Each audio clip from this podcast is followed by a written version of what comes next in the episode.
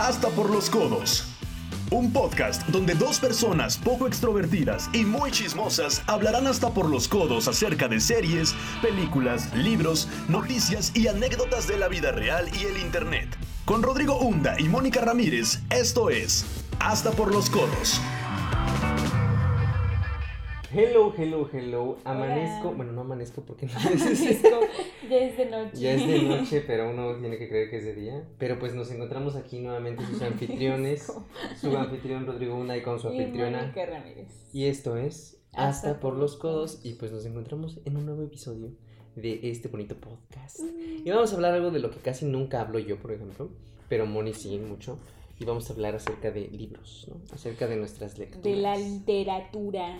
En general, ¿verdad? Igual nos viene acompañando otra gran invitada que para los que están eh, escuchando no van a verla, pero de vez en cuando si se acerca el micrófono hace ruidos extraños.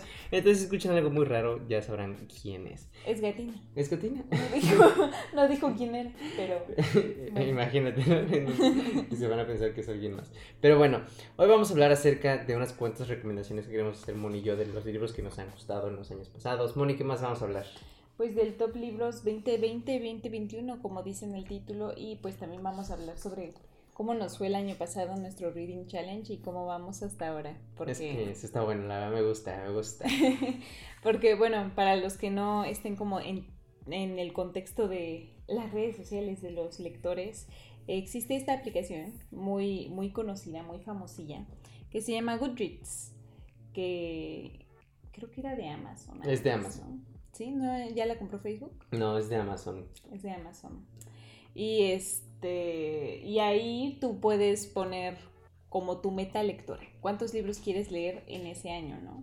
Y pues lo preparas con anticipación y todo muy bonito. Y te va diciendo tu, tu avance, este, si vas atrasado en los libros, si vas adelantado. Y pues es como una manera muy visual de realmente eh, tener en cuenta cuántos libros has, has leído en lo que va del año y puedes ver también los cómo van las metas lectoras de tus amigos en Goodreads Para poder burlarte de ellos, ¿no? para poder compararte. Ay, chica, ya Y justamente está padre esta aplicación porque obviamente encuentras A mí casi todos los libros. Hay raras veces en las que no encuentras los libros que estás leyendo, pero tienen que ser muy raros, muy, muy difíciles de comprar, de acceder. Y pues justamente algo que me gusta de esta aplicación es que puedes ir poniendo tu progreso, hacer tus reseñas, ver reseñas de otras personas, poner, ma- o sea, más- hasta más o menos cuántas páginas avanzaste. Te dice justamente el porcentaje que llevas avanzado del libro. Sí. Pero- ¿Cuál- pues- ¿Cuáles libros quieres leer? Puedes Exacto. hacer este como libreros, ¿no? y wishlist y todo. Entonces, eh, es bastante completa la aplicación. Eh, hay, hay personas que dicen que hay mejores, pero la verdad es con la que más nos hemos acostumbrado a, a usar, pues, para mantener como el ritmo. Y justamente esto del challenge está Es muy la padre, clásica.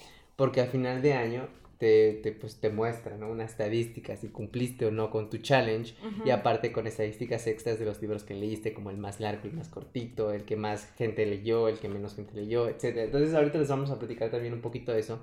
Pero Moni, ¿con qué quieres empezar? ¿Con las recomendaciones del 2020 o 2021? No sé si deberíamos, ajá, como irnos primero con las recomendaciones del 2020 y luego ver cómo nos fue. En Y 2020. luego ya va 2021 y cómo nos está yendo, ¿no? Vale, vale, vale. En Entonces, pues eh, algo que tenemos que comentar es la cantidad de libros que leímos Obviamente. antes. Entonces, Moni, dinos ¿Cuántos libros cuál fue la cantidad que leíste. Vamos a estar checando. Yo tengo mi computadora porque no puedo checar en mi celular porque es el que está grabando. Pero aquí voy a checar mi Goodreads. Moni lo va a estar checando en su celular. Y pues a ver, platícanos, Moni, ¿cuánto leíste el año Vean, pasado? No me juzguen. Yo sé que. No, aquí nadie juzga, todos respetamos, vamos cada quien a nuestro ritmo. A veces me burlo esporádicamente de Mónica, pero es nada más porque me cae bien. Entonces, sí. Este, leí 11 libros. ah, no está mal, no está mal. leí 11 libros el año Leyó pasado. más de tres veces Y que el mexicano promedio. Fue creo que el. Sí, previous year. en 2019 leí un libro. Excelente. Muy bien. Según esto. Según yo leíste más. Según yo había leído los de Benito. Ah, no. Igual y sabes qué, todavía no, yo usabas Goodreads. no, Porque sí, yo yo lo Goodreads. uso desde 2013. Goodreads lo empecé a usar yo por ahí del 2018. Y a finales de ese año 2018. Que Sí, más bien justamente. creo que el del dos- 2019 no registré. ¿No? Algunos. Yo, yo 2018 fue el primer año que registré. Y estuvo muy cool porque recuerdo que hice un tweet en donde Ujú. mencionaba que había leído tal cantidad de libros etiquetando a Gandhi y Gandhi me retuiteó y un montón de personas Sí. me felicitaron y me pidieron, ¿dónde haces reseñas? Y pues en ese entonces todavía no hacía reseñas. ¿Quién lo hubiera dicho? La verdad es que eso está muy loco. Yo pienso en eso y es como, no inventes. ¿Quién lo hubiera dicho? Sí, la primera vez que tuve un challenge fue en 2014. ¿Y de cuánto fue? De 15 libros, creo. ¿Y lo cumpliste? O sea, no sé, decía que leí 15. Ah, nice. Nada más que sí, no sé cuál, cuántos, creo que no aparece cuántos libros te propusiste. Ya que, ah, no, sí, dice 11 de 10. Hasta abajo viene. 110% dice. Pues yo en el Muy bien. 2018, en el 2018, en el 2000, el año pasado, Como un buen de años que es el atrás. 2020, leí la módica cantidad, así pequeñita, pequeñita. de- ¿Dónde está? ¿Por qué no me aparece? Aquí está. Ah, aquí está. Pues fíjense que leí 78 libros. ¿De cuántos te habías propuesto? 78 y- e inicialmente en el año me había puesto 50. Ajá, sí me acuerdo. Entonces después de 50 ya lo cambié a 80 y me quedé en 78. Digo, tampoco está mal el número, Ajá. pero el 80 se ve un poco más bonito porque está cerrado, eh, eh, ¿verdad? Y pues sí, estuvo bastante loco porque fue el año con el que comencé Cartas de un Lector y está muy cómoda la gata aquí cerrando mi computadora.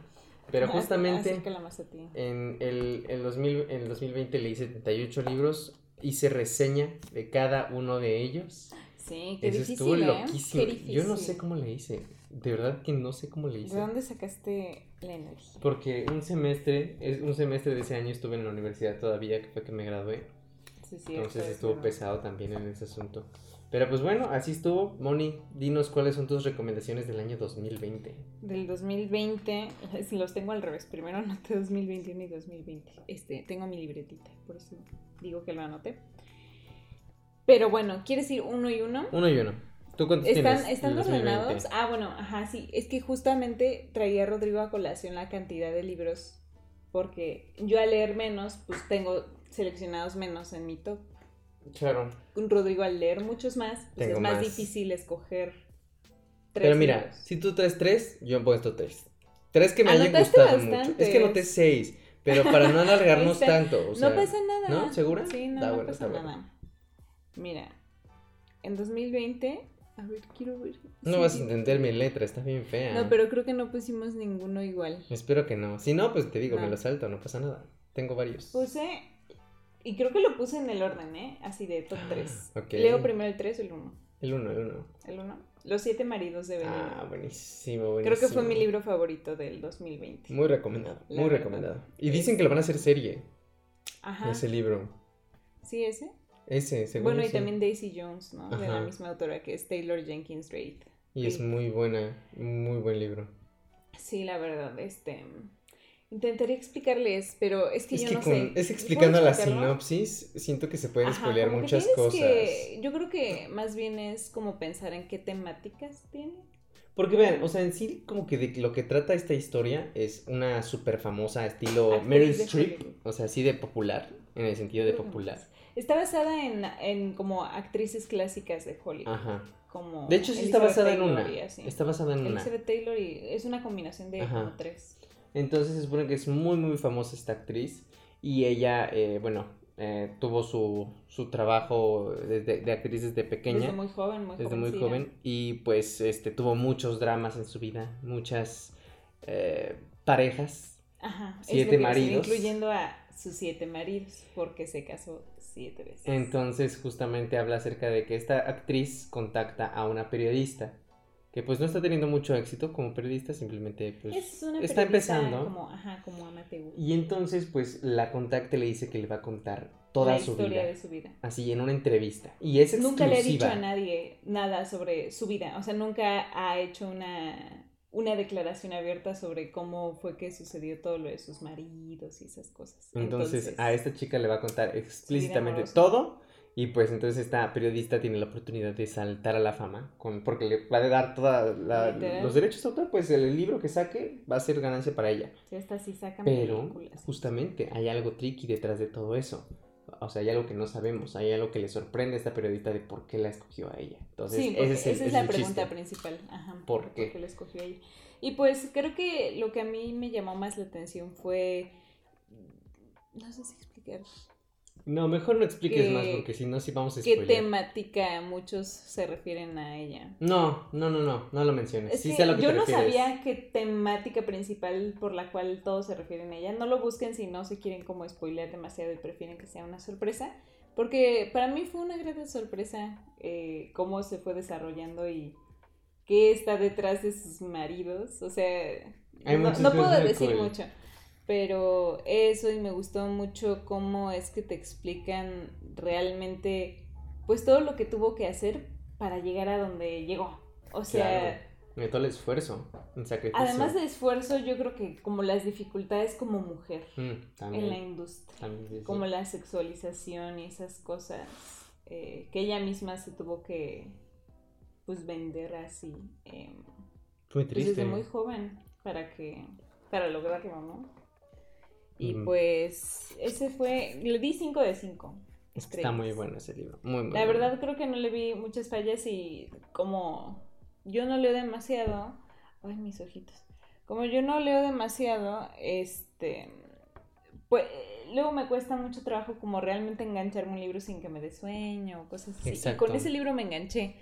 Entonces, por eso es que mi calificación es, es así y es tan alta, porque unos dirán que a lo mejor no es tan buena la historia o lo que quieran, o hay libros mejores, pero a mí sí un libro realmente me tiene ahí con el chisme aquí, porque es la forma en la que Rodrigo me lo vendió, es como si te estuvieran contando un chisme, y está buenísimo. Y está muy porque bueno el chisme. Además, el formato, o sea, precisamente como es en formato de entrevista, pues tienes a Monique, se llama la reportera, eh, que está entrevistándola y pues por momentos hay como diálogos, pero de repente pues te cuenta la historia todo a detalle como si realmente Evelyn Hugo fuera la que está narrando la historia. Claro. Entonces trae como de repente artículos, ¿no? De Mm, que salieron en su cool. momento este, de, so- sobre Evelyn Hugo, sobre ya sea si se casó, si se divorció, si tuvo problemas o lo que sea. Este, te aparece el artículo y entonces te aparece en una tipografía diferente y pues suena más como que si realmente estuvieras como leyendo un hilo de Twitter. Entonces está, Está cool. me gustó mucho cómo está el formato. 10 de 10. Recomendada. 5 de 5 estrellitas. ¿Cuál fue tu Mi primera recomendación, espero no hablar tanto, No lo porque vas en este a- nos expandimos mucho. no lo vas a ordenar por No, no, no quiero ordenar nada. Digo, ya he mencionado mucho uno de estos libros, por eso no lo voy a mencionar, pero es El murmullo de las abejas. Ustedes saben que fue de mis favoritos el año pasado, pero no lo voy a mencionar en esta ocasión porque siempre lo menciono. Así que voy a mencionar La mujer del viajero en el tiempo, que fue un libro que me maravilló, me encantó, disfruté aunque estuviera larguísimo, porque está larguito el libro, pero me encanta toda esta temática de los viajes en el tiempo, el romance, o sea, es como un libro de ciencia ficción romántica. Entonces está muy cool porque son mis géneros favoritos, justamente. Y pues habla acerca de este personaje que tiene una enfermedad genética que lo hace viajar en el tiempo de manera espontánea, sin, sin razón, sin, sin saber en qué momento. Entonces uno pensará, ah, pues qué padre, ¿no? Va a viajar al- pasado, puede viajar al futuro, pero realmente pues tiene sus desventajas porque pues cuando viaja al pasado pues o al futuro pues llega sin nada, o sea, llega sin ropa, llega sin ropa puede llega aparecer en cualquier lugar, puede aparecer en, en, en frente de todo un público. Pero normalmente es en lugares que ya he estado, ¿no? No, puede ¿No? ser en cualquier lado. Entonces eso está bastante loco, porque no controla eso y pues empieza a conocer a, a alguien dentro de sus viajes en el tiempo y está muy cool, está muy entretenida todo eso porque está muy bien estructurado, no te confundes en lo absoluto. Hicieron su adaptación que vimos Mon y yo. Sí. Está bonita, está bonita, obviamente el libro está mil veces Sale mejor. Rachel McAdams y Eric Bana. Así es. Entonces, no está mal la historia de la película, pero obviamente el libro es mucho mejor. Yo lo disfruté Ujú. mucho, se lo recomendé a mi hermana y también lo amó. En sí es una historia muy muy bonita y que sí recomiendo también 10 de 10.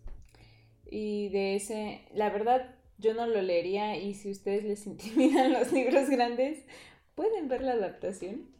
Pero es que ese libro, ¿cuántas páginas tiene? Más de 800. No, no, tampoco está tan, o sea, está choncho, Está grueso, o sea, está es como- grueso y parece que tiene muchas páginas. Estoy intentando buscarlo en el librero, pero no sé dónde está. Pero yo creo que tiene como unas 650 páginas, 700. Sí, mucho 700. Es de los más chonchos. Pero no, no tiene más de 800. O sea, sí está largo, pero no está pesado de leer. O sea, yo me lo eché en 5 días. Pero es que es Rodrigo. Está muy bueno. Yo sí, sí lo recomiendo. No, si yo voy con la canción de Aquiles, llevo Meses, como creo. dos meses. Yo me lo eché en 3 días. Bueno, es que también, pues yo tengo un trabajo de oficina, Y cartas es mi trabajo. entonces Leer es mi trabajo. leer es su trabajo. Muy bien. A ver, ¿cuál es la tuya? El siguiente, que Rodrigo probablemente esté en desacuerdo conmigo, porque va a decir que no es un gran libro. Oh, no. a Comparado a ver. lo que él ha leído, ¿verdad? A ver, está bien. Ah. Algo absolutamente extraordinario, de Hank Green. Está bueno, está Es bueno. su primera novela. La verdad es que para hacer una primera novela está muy buena. Les cuento brevemente de qué trata. eh, o como que los temas, porque yo no soy muy buena explicándolo. Rodrigo ya también lo leyó. Tiene también la reseña. Yo sí le hago caso cuando, cuando me da recomendaciones. Porque le digo libros buenos. Y además lo recomendó Fa. Entonces, pues lo leí. Además de que de por sí leería cualquier cosa de Hank y John. Claramente, ¿no? Entonces, pues trata sobre... Es una novela juvenil de ciencia ficción. Este, creo que yo nunca había leído nada de ciencia ficción y esto la verdad hizo que me adentrara en el género, que realmente sea uno de los géneros que me gustan y yo creo que para ser juvenil, precisamente dirigido como que a ese público, está bien, si te engancha. Trata sobre una chica que se llama April May, que em, pues da la casualidad, ¿no? A ella le gusta el arte, ¿no? Creo que es artista, creo que está estudiando arte. Ajá, sí, sí, sí. Diseño Está gráfico, ¿no? Algo por el estilo. Una cosa así, está en la universidad y tiene a sus amiguitos y todo. Y da la casualidad que ella por donde va en, en la calle, en Nueva York, este, por la noche, em, se encuentra una estatua de un robot Pero gigantesca. gigante. O sea, no tan gigante, gigante, pues yo creo que de unos Pues mínimo Tres de unos metros. 3, 4 metros. unos 3 metros. En la calle, entonces, pues ella como estando muy acostumbrada al arte, al ambiente de Nueva York, que pues de repente hay este, pues pop-ups, así cosas, dice, ah, pues qué bonita obra, ¿no? Muy bien, felicito al, al escultor, lo que sea. Y pues resulta que ella graba un video, sí, ¿no? Graba un video o algo así. Según yo, es- ah, o sea, sí. y se vuelve viral el video o como que ya es noticia que está esa estatua ahí porque nadie sabe quién la puso. Fue la primera en reportar que estaba esa cosa ahí. Porque aparecieron estatuas así en todo el mundo. Sin previo aviso. No hay artista, no hay nadie que lo reclame, nada. Y pues resulta que es un alienígena, que es un robot alienígena. Y entonces empiezan a tener sueños colectivos, la gente.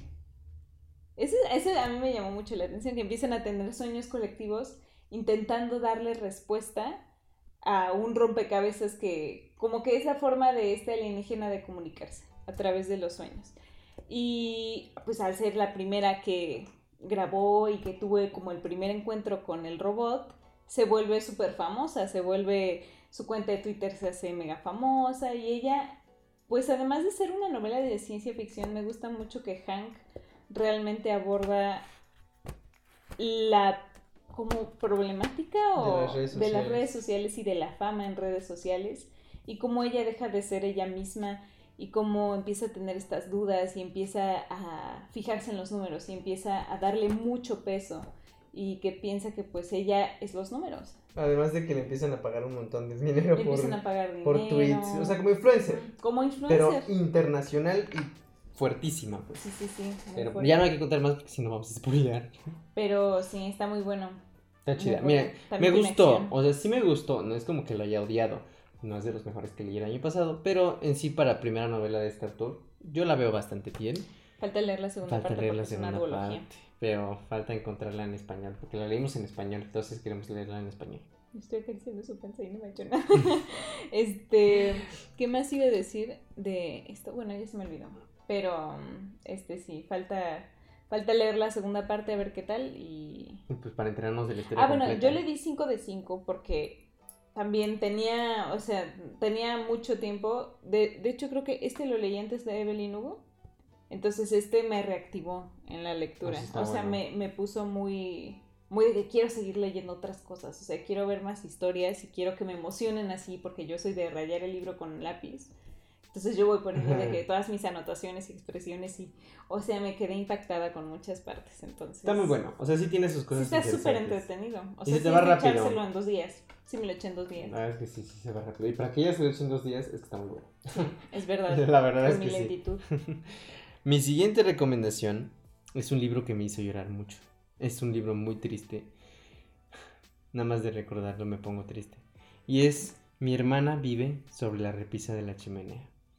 Es un libro desgarrador porque habla acerca de una familia que pues eran los papás y dos hermanas y una de las hermanas fallece por un atentado terrorista. Entonces, pues toda la historia es acerca de la hermana, de cómo va como superando este, este hecho, esta pérdida emocional.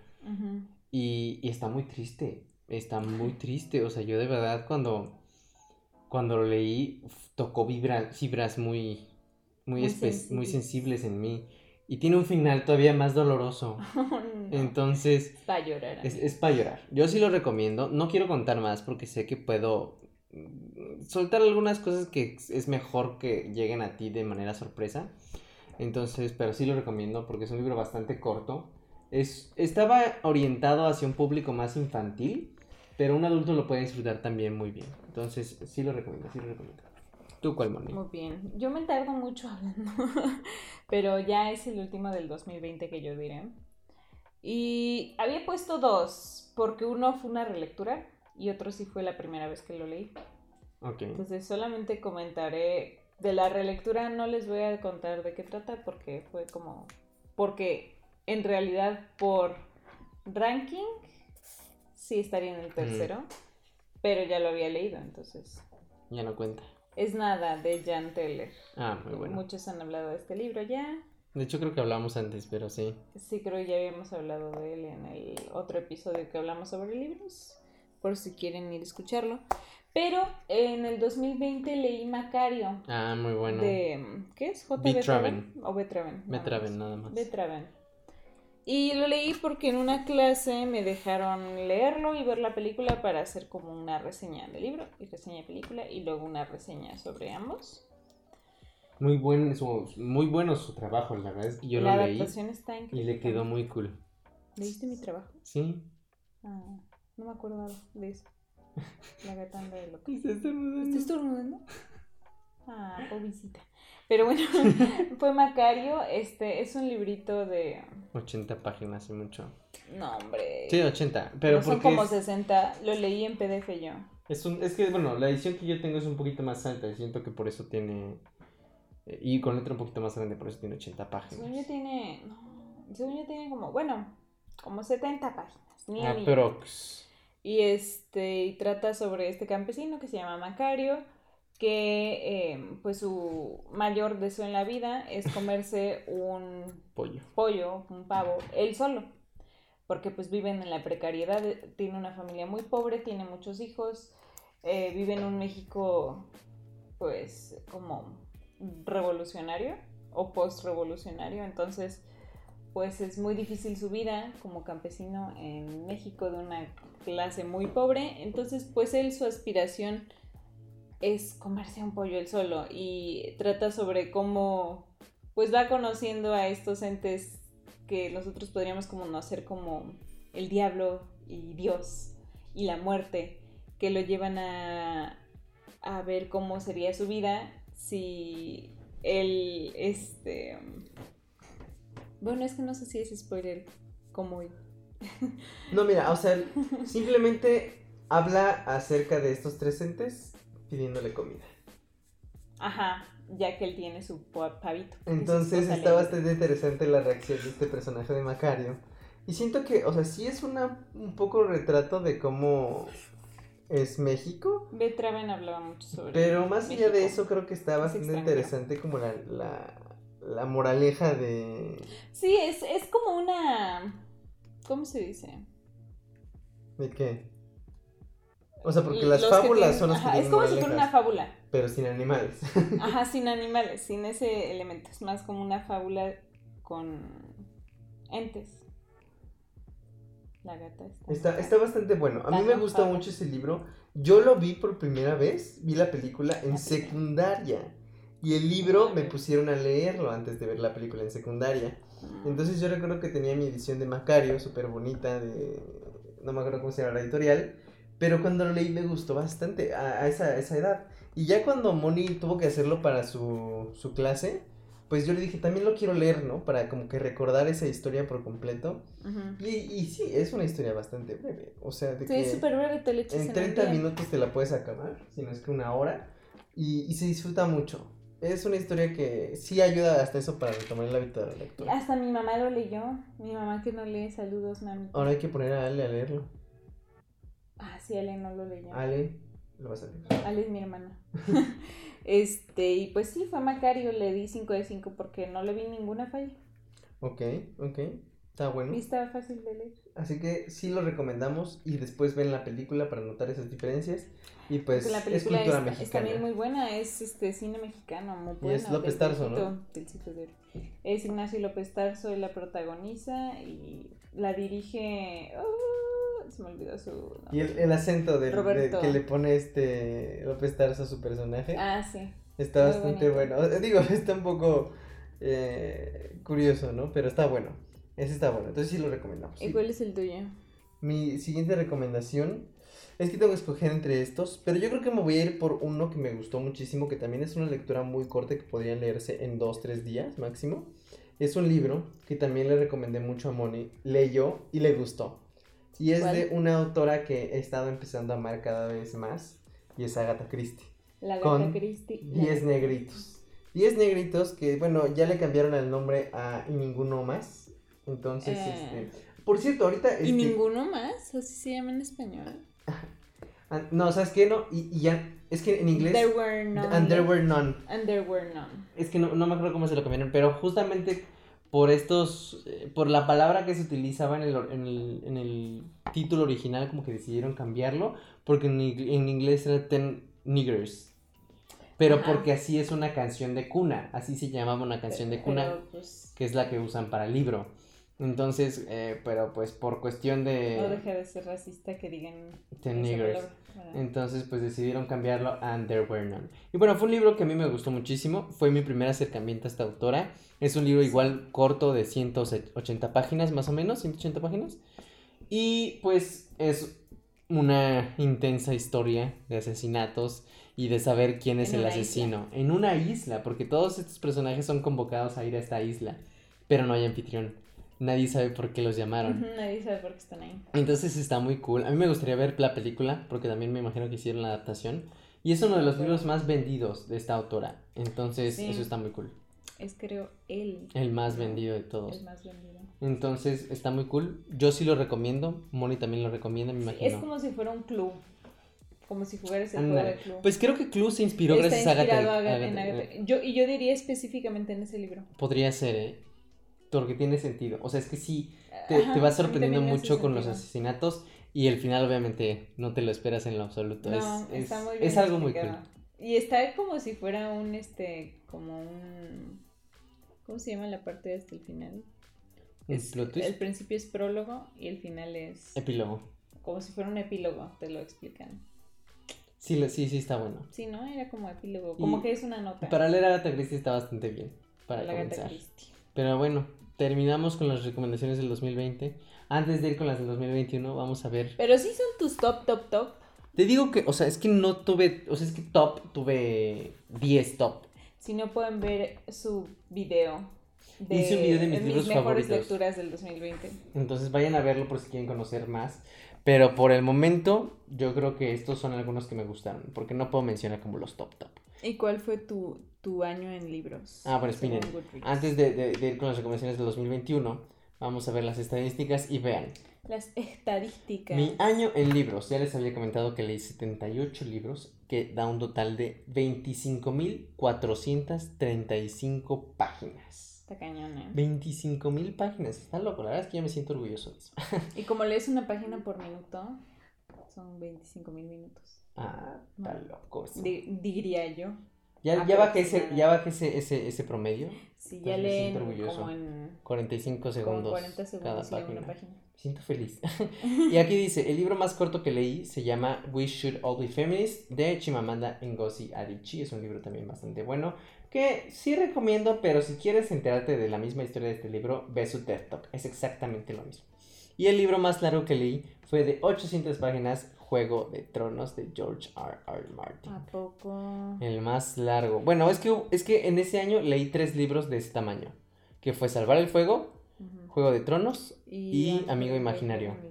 Ah, Ah, pues entonces la, la- la- entonces leí varios de esa, de esa longitud.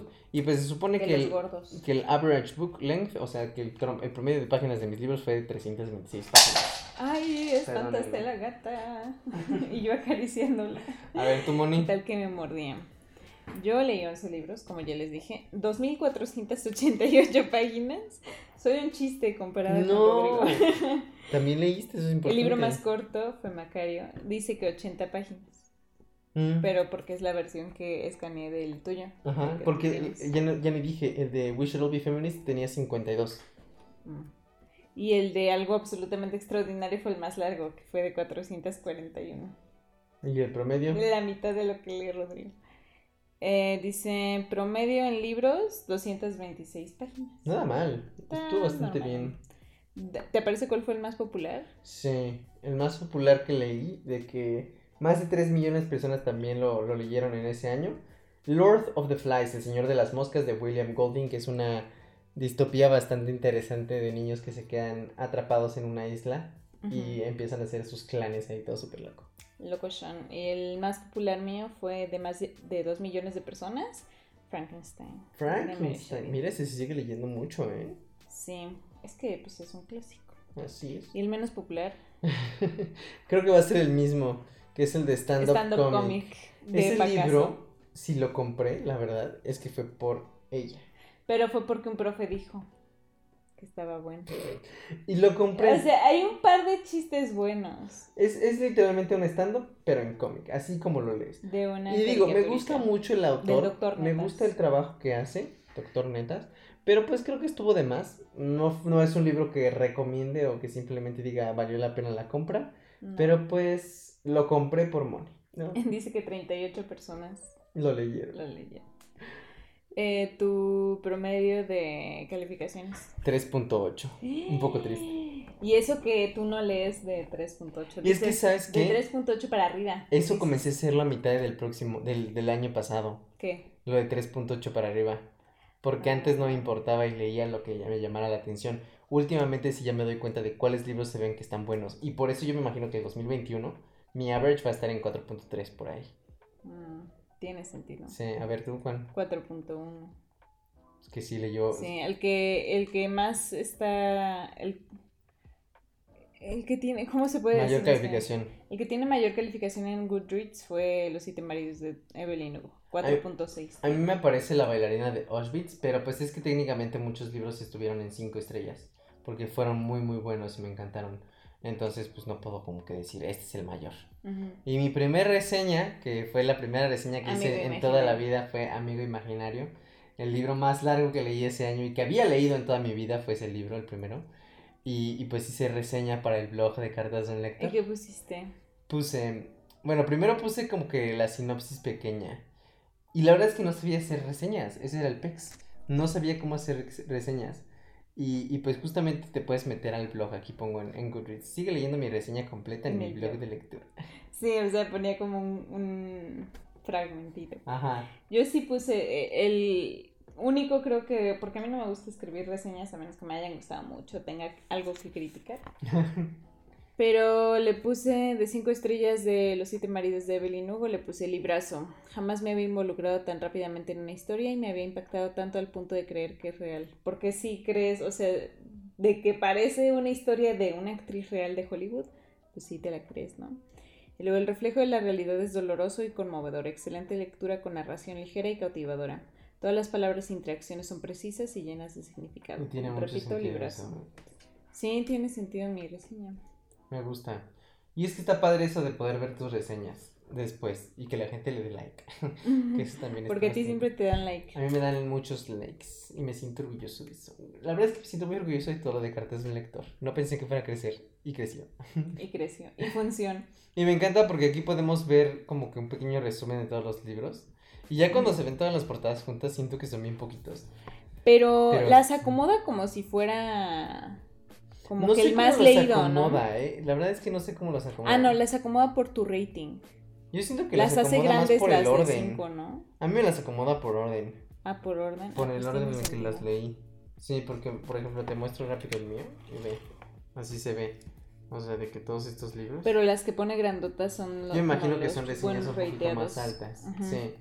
Entonces está bien. Sí, Pero bueno, sentido. nos vamos a las recomendaciones Del 2021. del 2021. Tres libros también. Vámonos en, en breve. Vamos a ver cuál es la tuya, Moni. Uh, en breve. Mi primer libro, y yo creo que estos ya van a ser mis favoritos. Ahorita estoy leyendo La canción de Aquiles y quiero leer un par más. Yo creo que voy a leer novela gráfica para irme. ¿Cuál fue tu meta del 2021? Ah, sí, es cierto, tengo que mencionar eso, ¿verdad? Yo me puse la misma meta del año pasado. Leer 78 libros. Puse 15, porque según yo iba a entrar a las lecturas conjuntas de Rodrigo. Mi meta, Rodrigo dijo que se puso 78. Otra vez. Y yo me puse 15 porque según iba a leer de las lecturas conjuntas y al final no entré a ninguna. No entraste a ninguna. Creo que ¿Cómo nada más entraste en la primerita. Trae la de Benito. Ah, nada más a persona normal. Y creo que ni lo releíste. No, sí lo releíste. Sí, porque trae el- lo releí y leí el fin de los tiempos. Y creo que nada más a esa de las. Bueno, es que tampoco hice muchas. Hice. Mm, No, pues hice bastantes. pues hiciste casi una por mes. Pues sí. bueno, según yo iba a 12. leer más, pero no. Y este... No, espérate, sí. También entraste a los fantasmas de Fernando. Ay, a los fantasmas. Sí, es cierto. Ese fue un muy buen libro No también. Ajá. Y a la del chico de la piel de cerdo. Los libros más cortitos. Eh, pues sí, no soy tonta. Este, y pues llevo ocho. Ok. Voy bien. Tengo que superar el del año pasado. No sé si voy a llegar a los 15 porque aquí dice que... Bueno, es lo que iba a decir después del top, pero ya ni modo. Dice que voy cuatro libros atrasada. Ahorita estoy en el proceso de leer la canción de Aquiles. Ya lo voy a acabar, me quedan muy pocas páginas. Entonces, pues ya voy a tener casi nueve, ¿verdad? Pero 10, 11, 12, 13, 14, 15. No, pues me faltan 6. Para mí va a estar muy difícil definir los libros ¿Cuántos, favoritos de este año. llevas? Ahorita llevo en total 67 libros. O sea, me faltan 11 para cumplir el reto. Pero el problema, No, sí lo cumples. el problema es que no sé, porque antes estaba leyendo promedio 6, 7 al mes. Y ahorita sí ya bajé, yo Pero creo a 4, ahorita, 5. por ejemplo, leíste los tres de Harry Potter Ujú. en una semana. No, bueno, dos, dos, dos semanitas. Y luego los tres de... De una serie de desafor- desafortunados. Me leí eh, Heartstopper, los cuatro los libros. cuatro libros. Ajá, o sea, como que fuiste adelantando unos boquillos. A Ajá, que son llegas. cortos. ¿Quién sabe? Ya veré cómo me va. Yo espero Lee que los últimos años estén buenos. Pero a ver, ¿cuál es tu primera recomendación? Mi primera recomendación, Ah, claro. mi libro número uno de este año. We Were Liars, o Éramos Mentirosos. Muy bueno, muy de bueno. E. Lockhart.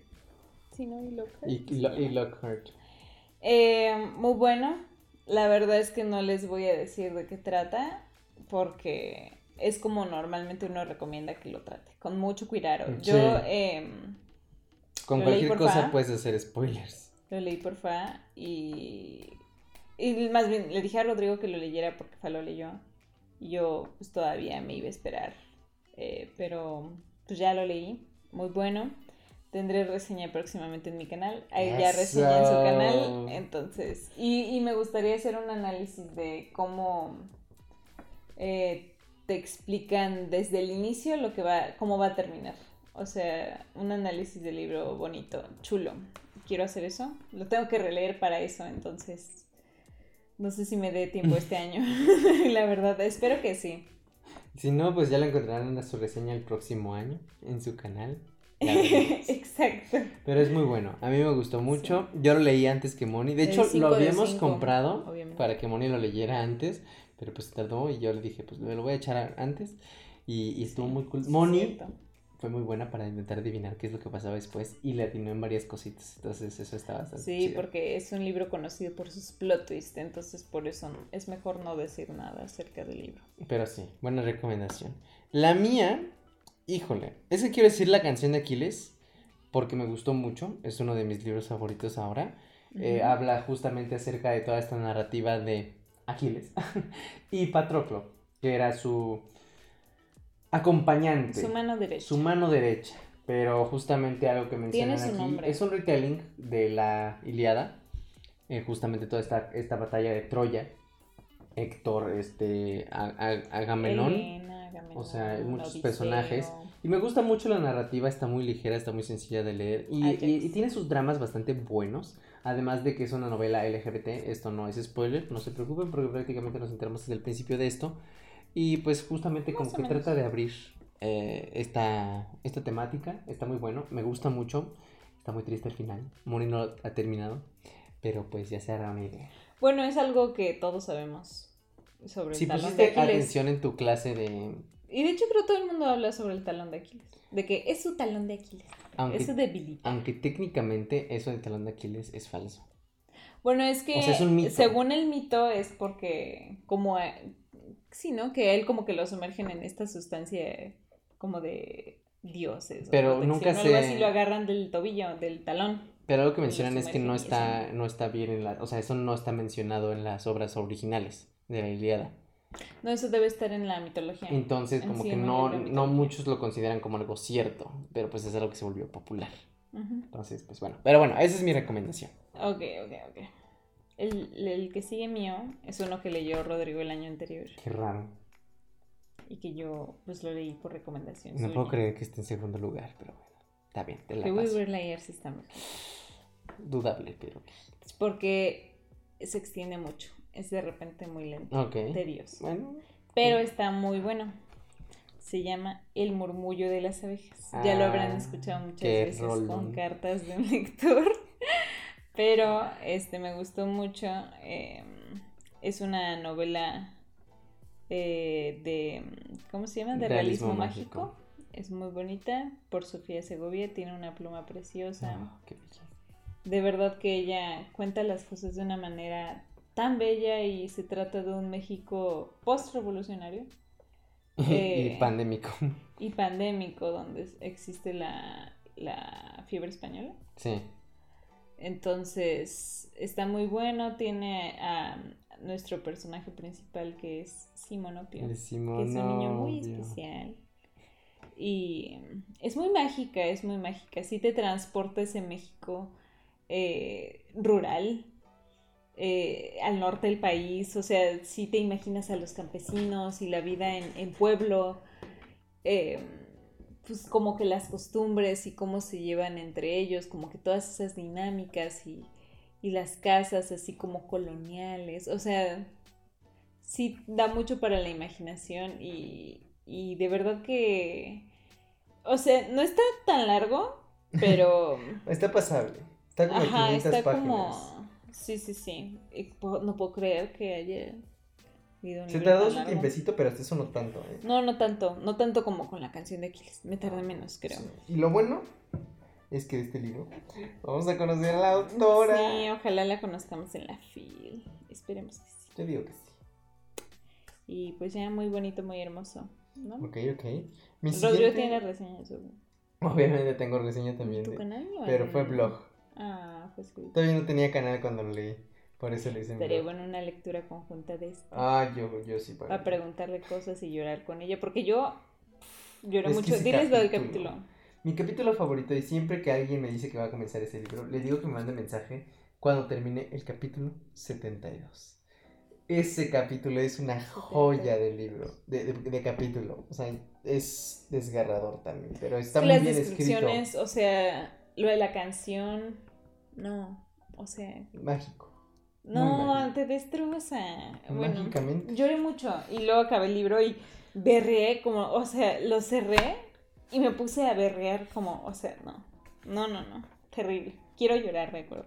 Qué bonito es todo esto. tu segundo libro. Una recomendación que también quiero darles y bueno, es que tengo dos libros que sí quiero mencionar de Awewi. Pues menciónalo. Porque, bueno, voy a mencionarlos ahorita, ya More dice sus dos. Pero uno de ellos es Nadie nos vio partir, de Tamara Trotner. Tamara. Es un libro bastante doloroso de leer, muy crudo, porque habla acerca de estos niños que se van de viaje, entre comillas, con su papá. Pero pues ellos no saben todo lo que está en juego, porque después nos enteramos que no fue un viaje, sino un secuestro. Porque la mamá está desesperada buscando a sus hijos. Y, y pasan muchas cosas en esta historia que te, de verdad te hacen, híjole, darte cuenta de las facetas tan feas que tenemos como humanos. De cómo a veces el poder, la ambición, el ego, el orgullo nos, nos gana y nos hace ser villanos de nuestras propias historias. Es un libro muy bueno. Este, tuve la oportunidad de platicar un poquito con la autora por escrito, eh, por mensaje. Y, y es muy bonito poder eh, obtener como esta nueva perspectiva. Es, Está basado en su historia de vida. eh, de exacto, porque la autora lo vivió, entonces todavía más doloroso. Y me encanta, me encanta ese tipo de historias porque te abre la perspectiva a nuevas situaciones, cosas que, que sí suceden. Tristemente, cuando subí un reel como contando la sinopsis de este libro, muchas personas comentaron que les había pasado algo y de que todavía ni siquiera pueden encontrar a sus hijos. Entonces es algo muy feo, muy, Muy muy, muy real.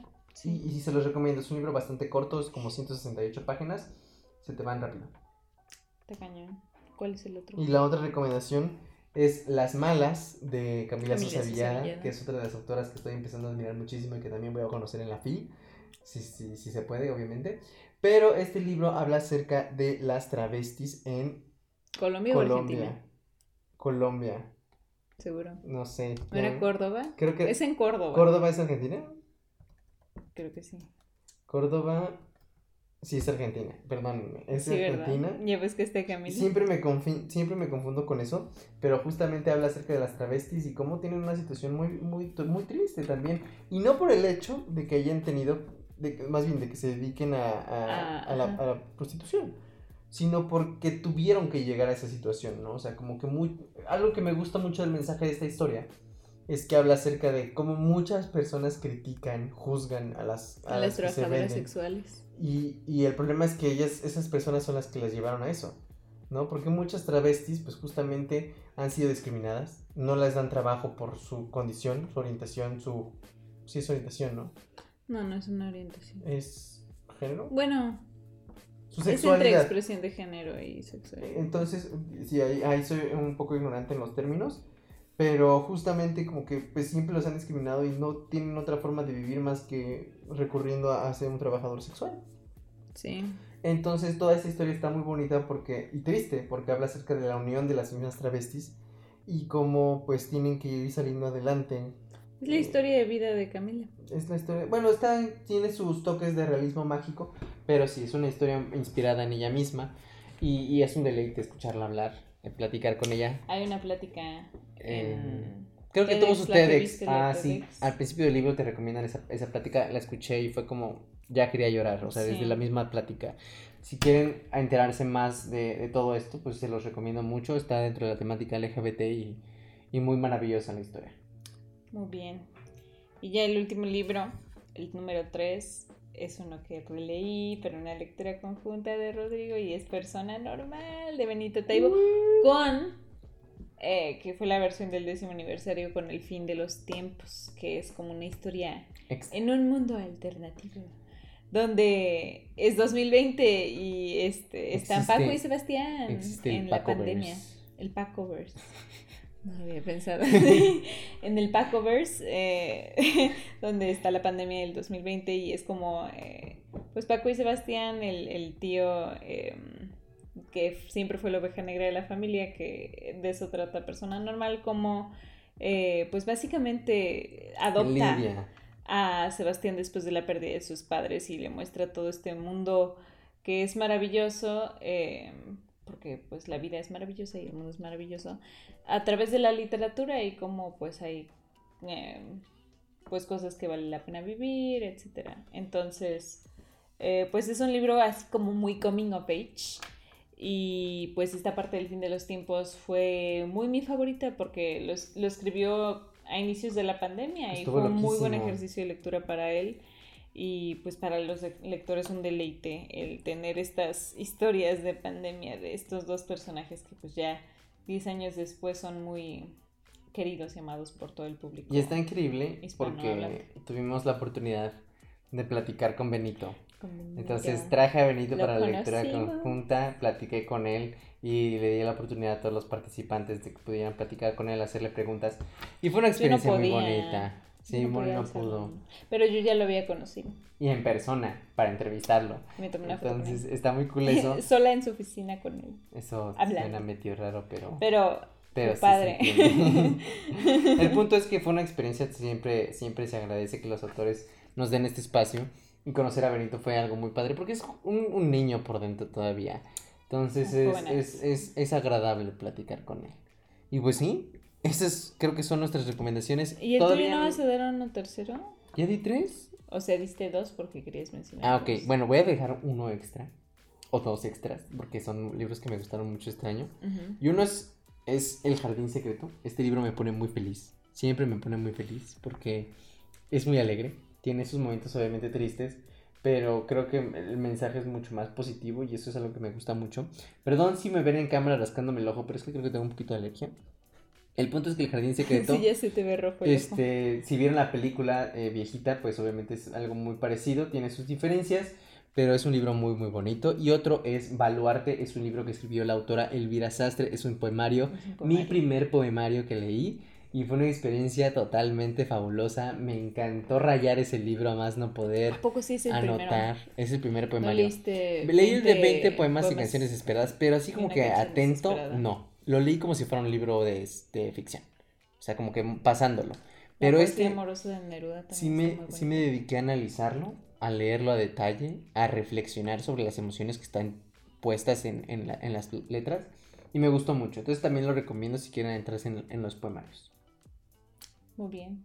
Pues eso es todo. Pues eso fue el episodio de hoy. Muchas recomendaciones. Todavía no podemos ver las estadísticas del 2021 Reading Challenge, pero ya cuando las tengamos se las estaremos compartiendo. Así es. Este, pues qué más. Pues nuevamente, ¿no? Muchas gracias por habernos acompañado en este Sí, episodio. sueño. Es que estamos muy cansados, nos desvelamos viendo You. Bueno, yo Bueno, me él se desvelé viendo You. viendo You. Está muy buena, se los recomiendo. Pero pues sí, este fue un episodio más de su podcast favorito. Yo estoy seguro que es el que más les gusta. Síganos en arroba por los codos pod. En- Facebook, Instagram, Twitter. Ahí estamos compartiendo todo. Y pues ya saben que pueden hacer maratón de nuestros demás capítulos, que están también muy buenos. Ya llevamos, Sí. este es el quinto de la, De la de tercera la tercera temporada. Tercera temporada. Entonces, pues, aquí Ya estamos. les estaremos platicando qué pasa. Si conocemos a Sofía Ay, ojalá que sí. y a otros. Va Para la fil, chido. oigan, ya es bien pronto. Ya es Saludo el- porque está la gatina viendo la cámara, entonces queda bien para el thumbnail. Hay que aprovechar Sí, que está la gatina modelando. Pero pues aquí nos despedimos, su- sus anfitriones Rodrigo Hunda, Y Mónica Ramírez. en lo que fue Hasta, Hasta por por los codos. codos. Nos estamos viendo. Adiós. Adiós, despídete gatina. Bye, Bye. Hasta por los codos. Muchas gracias por escuchar este podcast. Recuerda seguirnos en nuestras redes sociales. Estamos como arroba por los codos pod. Música por Diego Calzada y voz por Raimundo Camacho. Te esperamos el próximo miércoles para el siguiente episodio de Hasta por los codos.